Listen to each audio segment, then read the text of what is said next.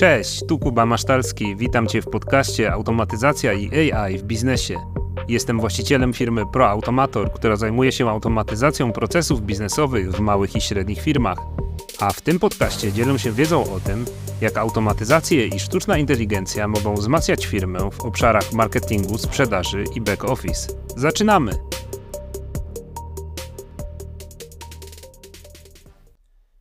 Rozmowa z Grigoriem Dudnikiem, AI developerem. Wykorzystanie modeli open source. Cześć Grigori, miło mi gościć Cię w podcaście Automatyzacja i AI w biznesie.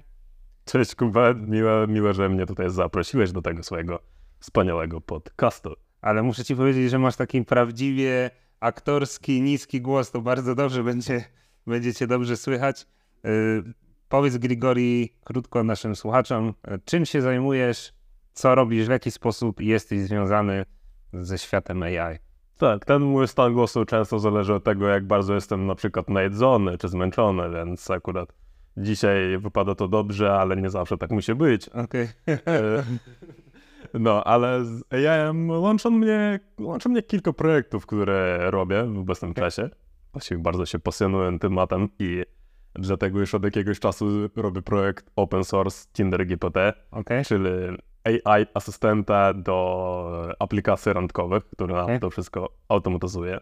Poza tym w pracy kręcę kontent edukacyjny w postaci filmików na YouTube o mhm. między innymi właśnie modelach open source. Oraz też robię kilka startupów e, pośrednio lub bezpośrednio związanych z AI-em, gdzie albo robię właśnie rzeczy z tym AI-em związane, oparte o nie, albo przynajmniej wykorzystuję AI do robienia pewnych rzeczy za mnie. A skąd się wzięła ta taka twoja fascynacja AI, modelami językowymi? Od czego to się zaczęło? Ciężko powiedzieć. W sensie, kurde, zawsze czułem, że taka, takie AI jest czymś moim. I jeszcze wypod takiego zwykłego AI, niegeneratywnego, że czułem, że kurde, coś w tym jest.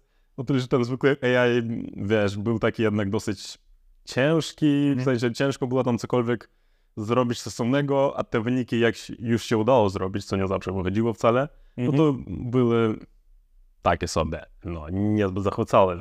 Wraz z wejściem generatorowego ja poczułem, że to jest kurde coś mojego, ponieważ tutaj już dużo więcej dało się zrobić, też dużo mniejszym kosztem. E, także, także po prostu czuję, że to jest coś mojego, coś... Y, fajnie mieć takiego agenta, takie, wiesz, takie swoje dziecko, chyba zaczęło to się w ogóle od tego, było to możliwe, że OpenAI czy Microsoft wzięli po prostu na klatę te, te koszty, które wcześniej były bardzo duże wykorzystania takich modeli językowych. No a oni to jako pierwsi w ogóle udostępnili, czy to w formie czatu, czy, czy dostępu przez API, nie? Mm, myślę, że tak, w sensie na pewno odegrało to istotną rolę w popularyzacji tego mhm. narzędzia, e, no aczkolwiek wciąż za API jednak płacimy my i dopiero wykorzystywanie właśnie API e, GPT jest tą potęgą, e, ponieważ pozwala to na takie podejście programistyczne mhm. i integrację LLM-ów, czyli modeli językowych do właśnie naszych aplikacji. Okej, okay, wiesz co, ja chciałbym teraz zacząć od takiego tematu jak e, LLM w biznesie, czyli duże modele językowe w biznesie. Może wytłumaczysz trochę naszym słuchaczom, Jaki Twoim zdaniem jest y, tutaj potencjał dla firm, dla organizacji? No bo teraz mamy dostępny chat GPT, który wiadomo jest takim interfejsem, nakładką na korzystanie z tego modelu językowego czy modeli językowych OpenAI w postaci GPT 3,5 czy GPT 4, 4 Turbo. No i mamy również do dyspozycji tak zwane GPTs, czyli powiedzmy takie nasze spersonalizowane interfejsy. Natomiast w jaki sposób możemy łączyć się z, bezpośrednio z takim modelem językowym, wykorzystując API. Jaka tutaj jest y, różnica? E, no różnica jest taka, że jednak zwykły chat GPT czy te GPTs, no to są fajnymi zabawkami, ale de facto nie mają aż tyle możliwości, ile ma właśnie API GPT, ponieważ API jest narzędziem programistycznym, który można wbudować właśnie w swoją własną aplikację. I na przykład można temu API dać narzędzie, e, pozwolić mu załóżmy, komunikować się z własną pamięcią, oczekiwać w tej pamięci jakieś tam istotne rzeczy mhm. i na podstawie tych rzeczy generować coś. Można pozwoli, pozwolić mu też sprawdzać internet, coś tam, jak czegoś nie wie, no to wyszuka w Google czy w DuckDuckGo, powiedzmy jakąś informację znajdzie. Czyli jest to taka o wiele większa elastyczność i, i możliwość dużo większego dostosowania takiego AI do danej firmy niż takie samo proste korzystanie z interfejsu, z czatu po prostu, nie? Czy z GPTs. Tak, a do tego też może zrobić to w sposób zupełnie automatyczny, sprawić, by te ci agenci tam działali nawet w tle i coś za nas robili, kiedy my O. śpimy. O, no to jest bardzo ciekawy temat, który pewnie jeszcze poruszymy. A teraz chciałbym przejść do tego, po co w takim razie organizować wiedzę i treści w firmie, bo to jest coś, do czego ja zachęcam moich klientów właśnie do tego, żeby mm, jak najbardziej się do tego przyłożyć, żeby tą wiedzę zbierać, żeby ona była spisana, żeby ona była odpowiednio skategoryzowana. E, Natomiast e, z takiego bardziej technicznego punktu widzenia, po co nam jest w ogóle ta wiedza, po co są te treści, po co jest ten szerszy kontekst e, właśnie dla modeli językowych. Powiem tak, e, tutaj całkowicie z Tobą się zgodzę i uważam to bardzo mądre podejście prom- promujesz, ponieważ jakość tych danych wyjściowych bezpośrednio się przekłada na jakość pracy samego modelu, też zresztą na jego koszty pracy, więc tak, ale żeby tutaj bardziej wejść na to pytanie, to musimy też zada- zadać sobie pytanie, co właściwie chcemy osiągnąć w tej naszej firmie, po co Mhm. to GPT nam jest potrzebne i powiedzmy, jeśli mamy do czynienia z przypadkiem, kiedy ma nam pomagać w tworzeniu treści na przykład, no to mając zorganizowaną skutecznie ten, naszą informację o firmie, którą może w łatwy sposób wyszukać, e, jest w stanie też e, na podstawie tej informacji właśnie pisać te treści zamiast coś tam halucynować. No właśnie, to jest takie zastosowanie, które jako chyba pierwsze przychodzi na myśl, czyli do tworzenia treści. y, Tutaj na pewno w marketingu może być bardzo pomocna taka e, baza danych, e, baza wiedzy firmowa, z której może korzystać AI.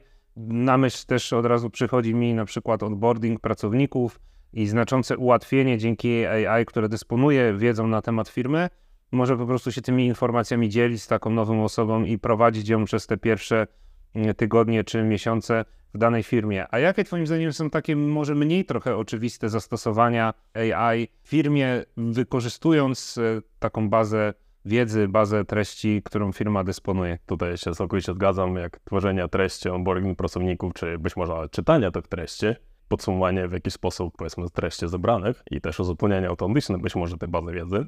To są właśnie takie zastosowania bardziej, powiedzmy, oczywiste. Ale do tego można dodać chociażby AI, które wiem, że na razie to może brzmieć jako science fiction, ale coraz bardziej do tego zmierzamy, uważam.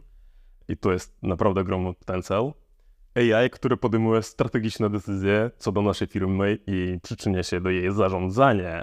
Wow, Tak, albo tutaj nie musimy iść tak od razu z grubej rury. Można zacząć od AI, który pomaga w podejmowaniu tych decyzji i na przykład spróbować za pomocą AI pomóc, a docelowo zastąpić Scrum Mastera.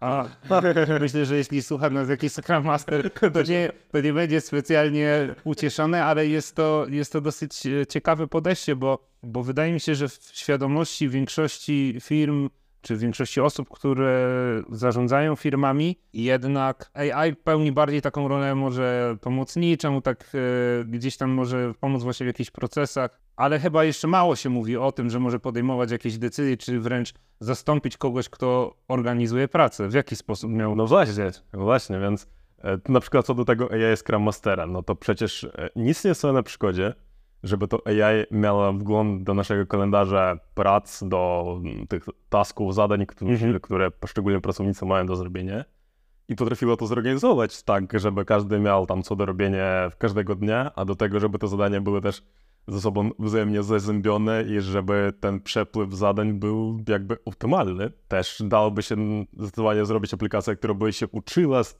tego feedbacku pracowników, z tego jak te zadania idą. Potrafiłoby e, szacować czas potrzebny na poszczególne zadanie, więc tutaj jest ogrom możliwości i tak, no i na razie okej, ja się zgodzę z tym, że no tak samopas to może jednak nie puścimy go do takich strategicznych decyzji. Aczkolwiek no za chwilę ja po prostu widzę, jak ci agenci chociażby w tym frameworku Autogen od Microsoftu potrafią ze sobą współpracować, wzajemnie się korygować, uzupełniać się i budować fantastyczne rzeczy. Między innymi mogłyby właśnie w taki sposób zautomatyzować przepływ tych zadań. Także tak, docelowo to może być po prostu możliwość tutaj zwolnienia tego Scrum Mastera i tyle. No i wiem, że to może brzmieć strasznie w ogóle to jest Scrum Master, że na się obrażam, ale no tak jest prawda. Po to są poszczególne rzeczy robione w ludzkim postępie, żeby ludzi właśnie zastępować i żeby nie musieli robić jakiejś pracy, którą już nie muszą robić, a mogli robić coś fajniejszego albo po prostu odpoczywać sobie na plaży i leżeć. Okej, okay. z tym odpoczywaniem na plaży jasne, o ile się mieszka nad plażą, bo nie wiem, czy, nie wiem, czy po zastąpieniu przez, przez AI, to oczywiście z przymrużeniem oka, tak od razu się na, na plażę łatwo y, gdzieś tam wybrać za granicę. Czy nawet nadpolskie, może, ale to już na marginesie. Tak, to już osobny temat, też bardzo ciekawy, ale powiedzmy na inny odcinek czy coś. Tak, tak. Wiesz co, poruszyliśmy trochę temat GPT i tego, czym różni się chat GPT od e, GPT, samego modelu językowego dostępu przez API. Natomiast nie jest to nasza jedyna opcja, którą dysponujemy w świecie AI, bo mamy również dynamicznie roz, rozwijające się modele tak zwane open source. Na czym one polegają, tak jakby czym one się różnią od tego, co mamy od e, OpenAI, dlaczego w ogóle warto e, korzystać z tego typu modeli, które są właśnie takie otwartoźródłowe. Tak, modele open source to jest w ogóle niesamowity temat, którym jestem bardzo zachwycony i bardzo mnie kręci ten temat, bo przynajmniej dlatego, że mamy ten model we własnym zasięgu, we własnej kontroli i nie ma już tutaj tego żadnego OpenAI, który nam będzie kontrolować i powie nam, że to możesz pisać, a to nie, bo za to dam ci banę. To jest właśnie fajne, że tu jest całkowita wolność, możemy robić co chcemy, możemy mieć swoje zasady i, mhm. i nikt nas w tym nie ogranicza. Także modele open source właśnie to są takie modele, które możemy puścić sobie na nawet własnym komputerze, o ile nasz komputer na to w ogóle pozwoli. I tak, pracować z tym modelem e, lokalnie. Lokalnie to znaczy na przykład na serwerach firmowych, czy nawet na na naszym komputerze mamy do dyspozycji wiele modeli, y, z których część spokojnie można je uruchomić na laptopie, a te bardziej zaawansowane już wymagają trochę e, mocniejszego sprzętu. Tak, dokładnie. Więc może od początku. Powiem tak.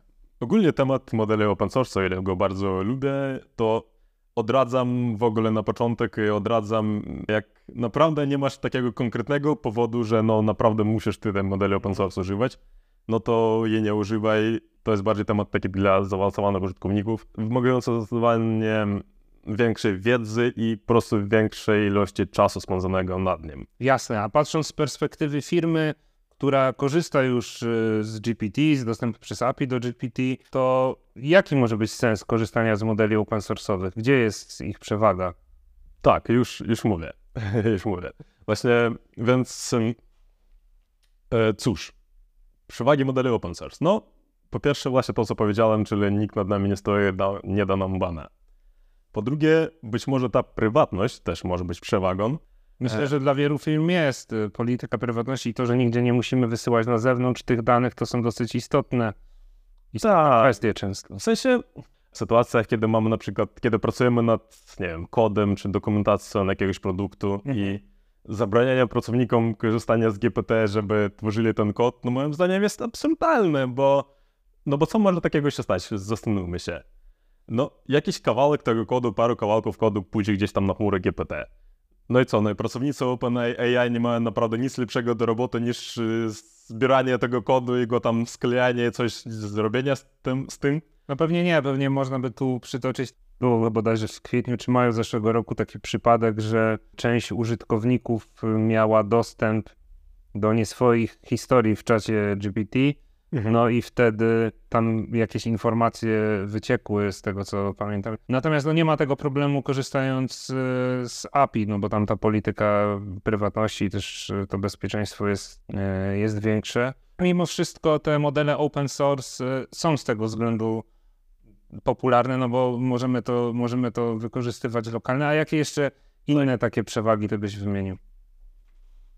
E, dobra, więc jak mówię, prywatność, ale to ja bym naprawdę zachęcał 10 razy pomyśleć, czy aby te prywatności potrzebujemy i raczej powiedzmy w przypadku tylko pracy z czyimiś danymi, ale wiadomo, tutaj opinie mogą być różne. Dwa, że właśnie ta polityka, czyli możemy pisać co chcemy, no chociażby jak mówię, GPT zabrania pisać pewne rzeczy, a być może ktoś chce na przykład pisać historie erotyczne, żeby GPT mu w tym pomagało. No. Okej, okay, no może być jakieś takie zastosowanie typowe dla danej branży, ta polityka moderacji GPT będzie ograniczała, tak?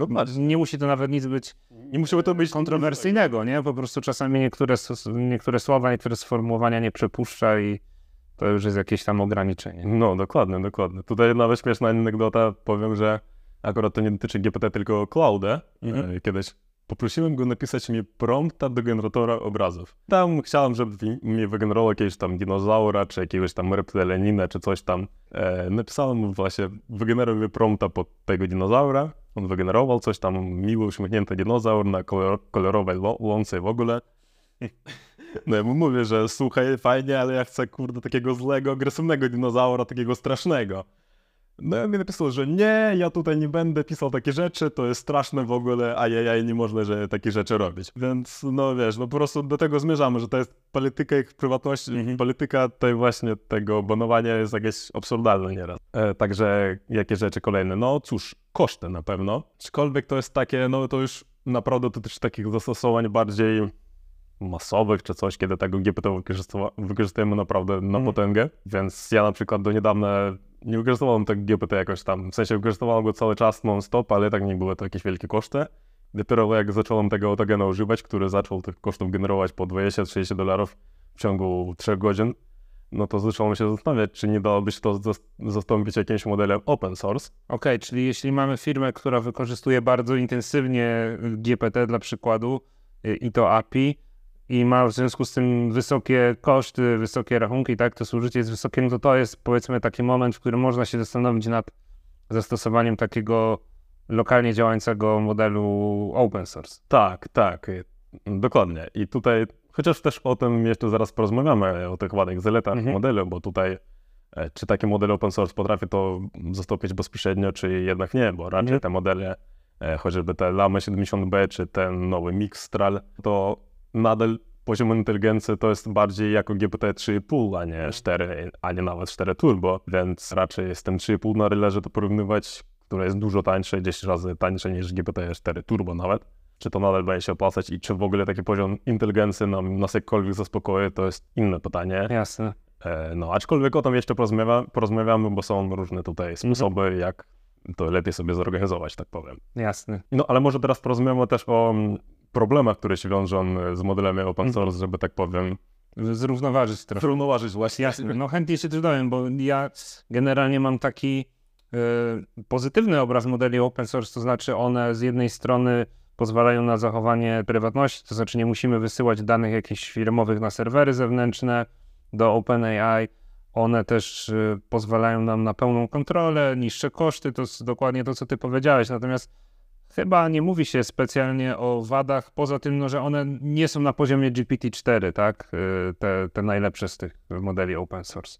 Tak, i o ile ja też mam całkowicie pozytywny obraz modeli open source, uważam, że to jest niesamowite w ogóle, że jest jakaś konkurencja dla GPT. No tak, sama, sama, ta, sama ta konkurencja też chyba dobrze robi temu e, środowisku i, i, i rozwojowi AI. No właśnie, właśnie, więc co do wad, no pierwsze to, co powiedziałeś, tak, ta inteligencja jest nadal na poziomie GPT 3,5 raczej, no ale jak pewnie korzystałeś z GPT 3,5 a 4 i masz porównanie, no to często powiedzmy, jak korzystam z tego czwórki, a potem z tą samą aplikacją próbuję przejść na 3,5, to często dochodzę do wniosku, że to jest takie głupie, to już z tego nie da się korzystać w ogóle, e, więc to jest jedna rzecz. Druga rzecz jest taka, że czemu GPT-4, to API GPT-4 jest takie popularne. No, raz, dlatego, jak powiedzieliśmy, jest bardziej inteligentne, a dwa, dlatego, że po prostu jest go bardzo łatwo wykorzystać. E, puszczasz requesta do tego GPT, ono tam coś ściemieli i zwraca odpowiedź. Tyle. A z modelami open source rozumiem nie jest to takie. No właśnie, z modelami open source to nie jest takie proste. Tutaj niestety, no musimy ten model gdzieś zainstalować najpierw. No albo musimy ogarnąć jakieś swoje serwery, co wymaga kupno kart graficznych za kilka albo kilkanaście, kilkadziesiąt tysięcy złotych i wstawianie tych serwerów. To nie dla każdego może e, zabawa, nie? No właśnie, nie jest to dla każdego zabawa, chociaż może, są też serwisy na szczęście, które pozwalają chmurze wykupić te karty graficzne na godziny, tam Mhm. się płaci pół dolara, dolara, dwa, trzy dolary, zależy jak mocno te karty chcemy kupić e, za godzinę i możemy już tam stawiać te modele, więc jest tutaj pytanie, czy będziemy ten model ciągnąć non-stop, czy on będzie stał tam przez godzinę dziennie na przykład, więc tutaj należy się zastanowić, które rozwiązanie byłoby dla nas bardziej ekonomicznie uzasadnione. To jest jedna rzecz, musimy te modele postawić.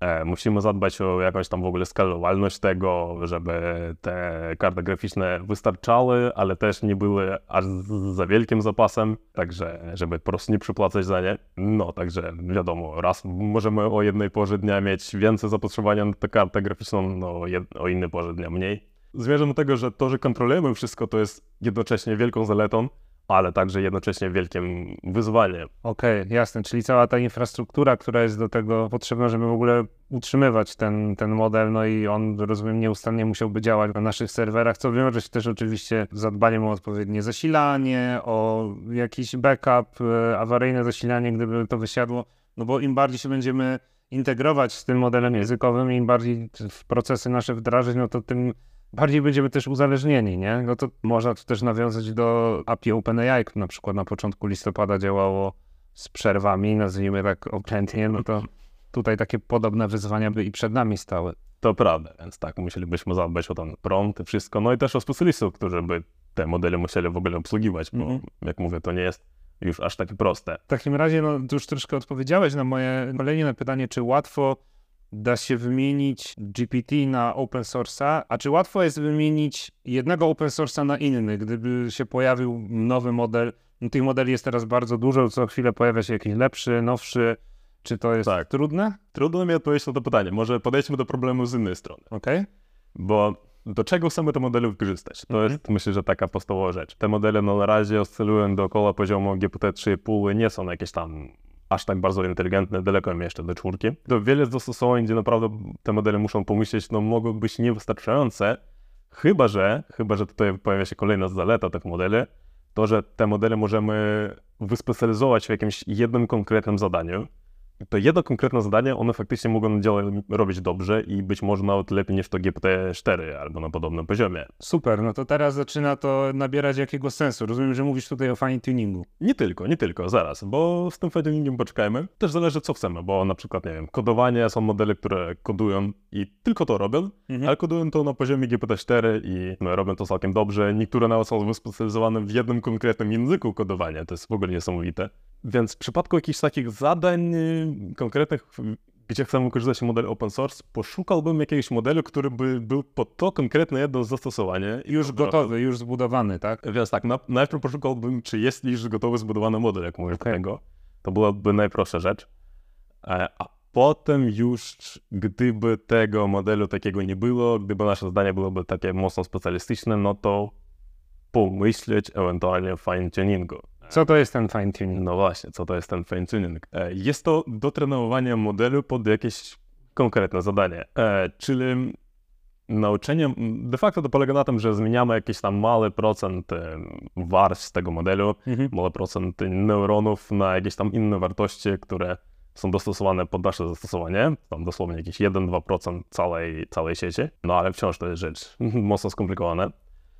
Więc co musimy zrobić, żeby zrobić fine tuning? No o, otóż mm, musimy zadbać przede wszystkim o dane, o ten wielki Mhm. dataset, który musimy te modele załadować, żeby go wytrenować. Nie jest po prostu tak, że kilka wysyłamy jakichś przykładów, tak jak w prompcie systemowym na przykład i on już zmienia swoje zachowanie, tylko tutaj rozumiem potrzeba jest więcej tych danych. No niestety tak. Mianowicie tych danych no potrzeba po prostu raczej dziesiątki, setki przykładów. Jakieś przykłady, że jest takie wyjście i takie, takie wejście i takie wyjście. Więc po prostu uczymy model, że przy takim wejściu ma działać tak, przy takim tak, przy takim tak i tych przykładów. No teraz trenowałem model, dałem mu 50 takich przykładów. To się okazało za mało po prostu, ale już zaczął coś tam powiedzmy myśleć, myśleć w taki sposób jak powinien, no tyle że zazwyczaj się mylał i robił to źle. E, więc tutaj myślę, że gdybym dał więcej przykładów, 100, 200 więcej, no to, to tak, to raczej już trzeba iść w setki przykładów, które trzeba, no właśnie, albo no napisać samemu, albo raczej użyć GPT-4, właśnie jakiegoś mądrego modelu, który, któremu zdefiniujemy zasady, jak ma pisać te przykłady i pisać te przykłady razem z nim, czyli on nam coś pisze, e, my mu poprawiamy, że dobra, tutaj się pomyliłeś tak, tutaj poprawię ci tam ten przykład, że inaczej masz się zachowywać w tym przypadku, potem poruszymy jakieś tam inne wejścia. Dam tu przykład, żeby nie być gołosłownym. Mhm. Ostatnio trenowałem model, który ma działać na właśnie Raspberry Pi. To jest w ogóle fantastyczne, że modele open source potrafią działać na takich mir- mikrokomputerkach. Już na takich malutkich urządzonkach. Dokładnie, dokładnie. To jest, o tym też porozmawiamy zaraz. E, no i chodzi o to, że ten model miał być łazikiem marsjańskim i podejmować decyzję na podstawie tego, co widzi z kamer. Ja też chciałem go zrobić w taki sposób, że po prostu na wejście dostaje sam kontekst, że przednia kamera widzi tutaj czystą przestrzeń, ale prawa widzi jakieś tam wysokie skały i dlatego Mhm. nie możesz jechać na prawo, ale do przodu już możesz jechać, coś takiego. I tutaj musiałem dać dużo różnych przykładów. Powiedzieć GPT, żeby te przykłady wygenerował i wygenerował odpowiednie zachowania do tych wejść. E, No i tutaj siedzisz z nim i mówisz mu, że dobra, tutaj się pomyliłeś, bo jednak przez te burze piasku to on nie może jechać, albo to jest ryzykowne i tutaj napisz inaczej. A tutaj dobra, dajesz za bardzo łagodne przykłady, daj jakieś takie ostrzejsze przykłady, żeby były bardziej zróżnicowane. Więc no, jest du- duże siedzenie razem z nim pisanie tych przykładów, więc to nie jest takie oczywiste.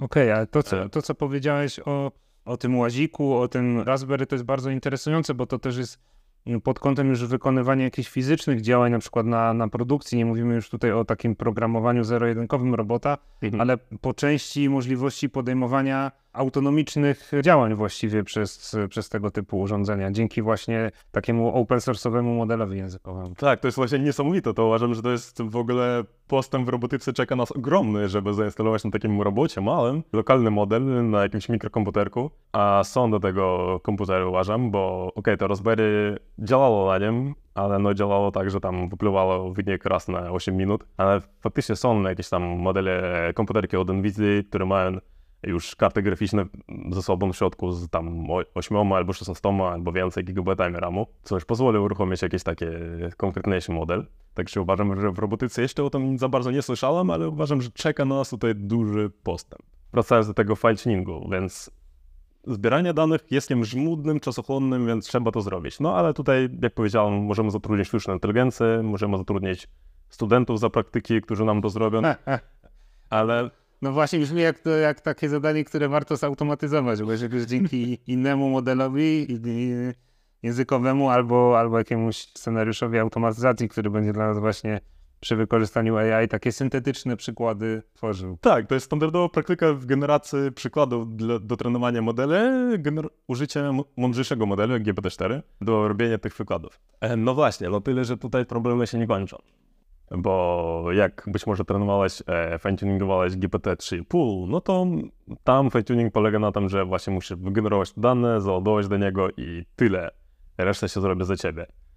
E, no to w przypadku modeli open source, powiem tak, jest dużo trudniej.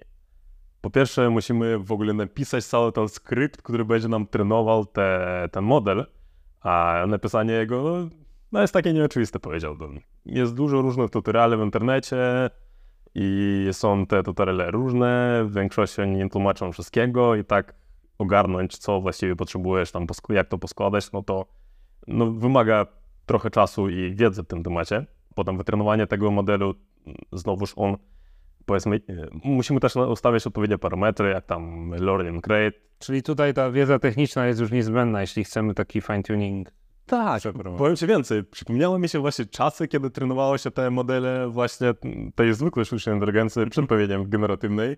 I to jest właśnie coś, co jest dużo trudniejsze niż taka inteligencja generatywna, ponieważ jest tam miliard jakichś zmiennych do ustawienia, które musisz ustawiać, a jak je źle ustawisz, to to nie działa. I w przypadku większości tych zmiennych to nie masz bladego pojęcia, do czego w ogóle, do czego w ogóle te zmienne są potrzebne. Także no, no to jest niezwykle skomplikowane i wynik jest bardzo niepewny. E, także jak już ten trening puścimy też, to musimy właśnie patrzeć, jak to się trenuje, żeby to wytrenować odpowiednio, ale nie przetrenować, bo jak to przetrenujemy, no to wyniki będą znowuż gorsze, więc co jakiś czas zapisujemy ten checkpoint modelu, że i trzeba wyciągnąć go w którymś kroku, ten odpowiedni, najlepiej wytrenowany jakby model wśród tych wszystkich, wybrać go. Brzmi trochę jak dyscyplina sportowa, takie trenowanie z, z odpowiednim A. natężeniem, nie? I żeby się nie przetrenować też. Okej, No dokładnie, no, więc tutaj jest sporo wyzwań, jest to proces po prostu wymagający wiedzy, czasu, jest po prostu kosztowny, więc naprawdę mi się duży, parę razy zastanawiał przed tym, jak robić ten fine-tuning, bym go robił tylko właśnie jak, kiedy jest naprawdę potrzebny. a powiedz, y, czy może się sprawdzić y, taki model open source'owy w firmie, też y, na przykład w tych y, firmach, dla których jest ważna prywatność, na przykład o takie zastosowania jak anonimizacja danych, czyli żebyśmy mm, usunęli z konkretnych danych takie poufne właśnie informacje dotyczące osób, firm, transakcji dla przykładu, no i później dopiero takie oczyszczone dane wysyłali do modelu, który jest bardziej zaawansowany, czyli na przykład GPT-4. Tak, jak najbardziej. Takie coś można robić. Uważam, że to jest e, bardzo mądre zastosowanie właśnie. Także wykorzystujemy tutaj plusy i tego, i tego. Okej, no czyli to jest fajne takie hybrydowe zastosowanie, y, które możemy sobie zastosować. Myślę, że można śmiało powiedzieć, że coraz częściej będziemy obserwowali takie zastosowanie właśnie łączenia tych open source'owych modeli z płatnymi, takimi jak na przykład modele y, GPT, Perplexity, e, może Google, ale to chyba, ale to chyba nie prędko. Tak, e, więc myślę, że ogólnie łączenie modeli, czy to płatnych z open source, czy po prostu open source z innymi open source, jest jak najbardziej uzasadnione, zwłaszcza w kontekście tego, że modele open source, jak już powiedziałem, e, mogą często być wyspecjalizowane w czymś jednym, Mhm. więc łączenie takiego zespołu specjalistów, może, które wzajemnie się uzupełniają i się sprawdzają, na przykład nawzajem, Super. byłoby właśnie czymś Okej. niesamowitym. A nad nimi Scrum Master w postaci GPT-4. Na przykład. z taką bardziej, bardziej ogólną wiedzą. Okej. Wiesz co, na koniec chciałbym cię jeszcze zapytać, w tym ostatnim roku, który można myślę śmiało nazwać takim rokiem AI, bo praktycznie ta generatywna sztuczna inteligencja, ona zaczęła się gdzieś pod koniec roku 2022 i mieliśmy bardzo dynamiczny rozwój przez cały 2023 rok. Co tak naprawdę zaskoczyło cię najbardziej pozytywnie w tym minionym roku, jeśli chodzi o, o AI? Mm, kurczę, no tyle rzeczy właśnie. Myślę, że te modele open source są jednym z pozytywnych zaskoczeń. Mhm. To, że w ogóle powstałe, to, że się Mhm. rozwijają. I fajne jest też to, że one nie tylko są coraz to mądrzejsze, chociaż z tym różnie bywa, ale też są coraz mniejsze. I no powiem tak, e, bo na początku było tylko GPT i nic poza tym. Potem pojawiły się te lamy, które były na przykład, no ale wśród tych lam były mniejsze lamy i większe lamy.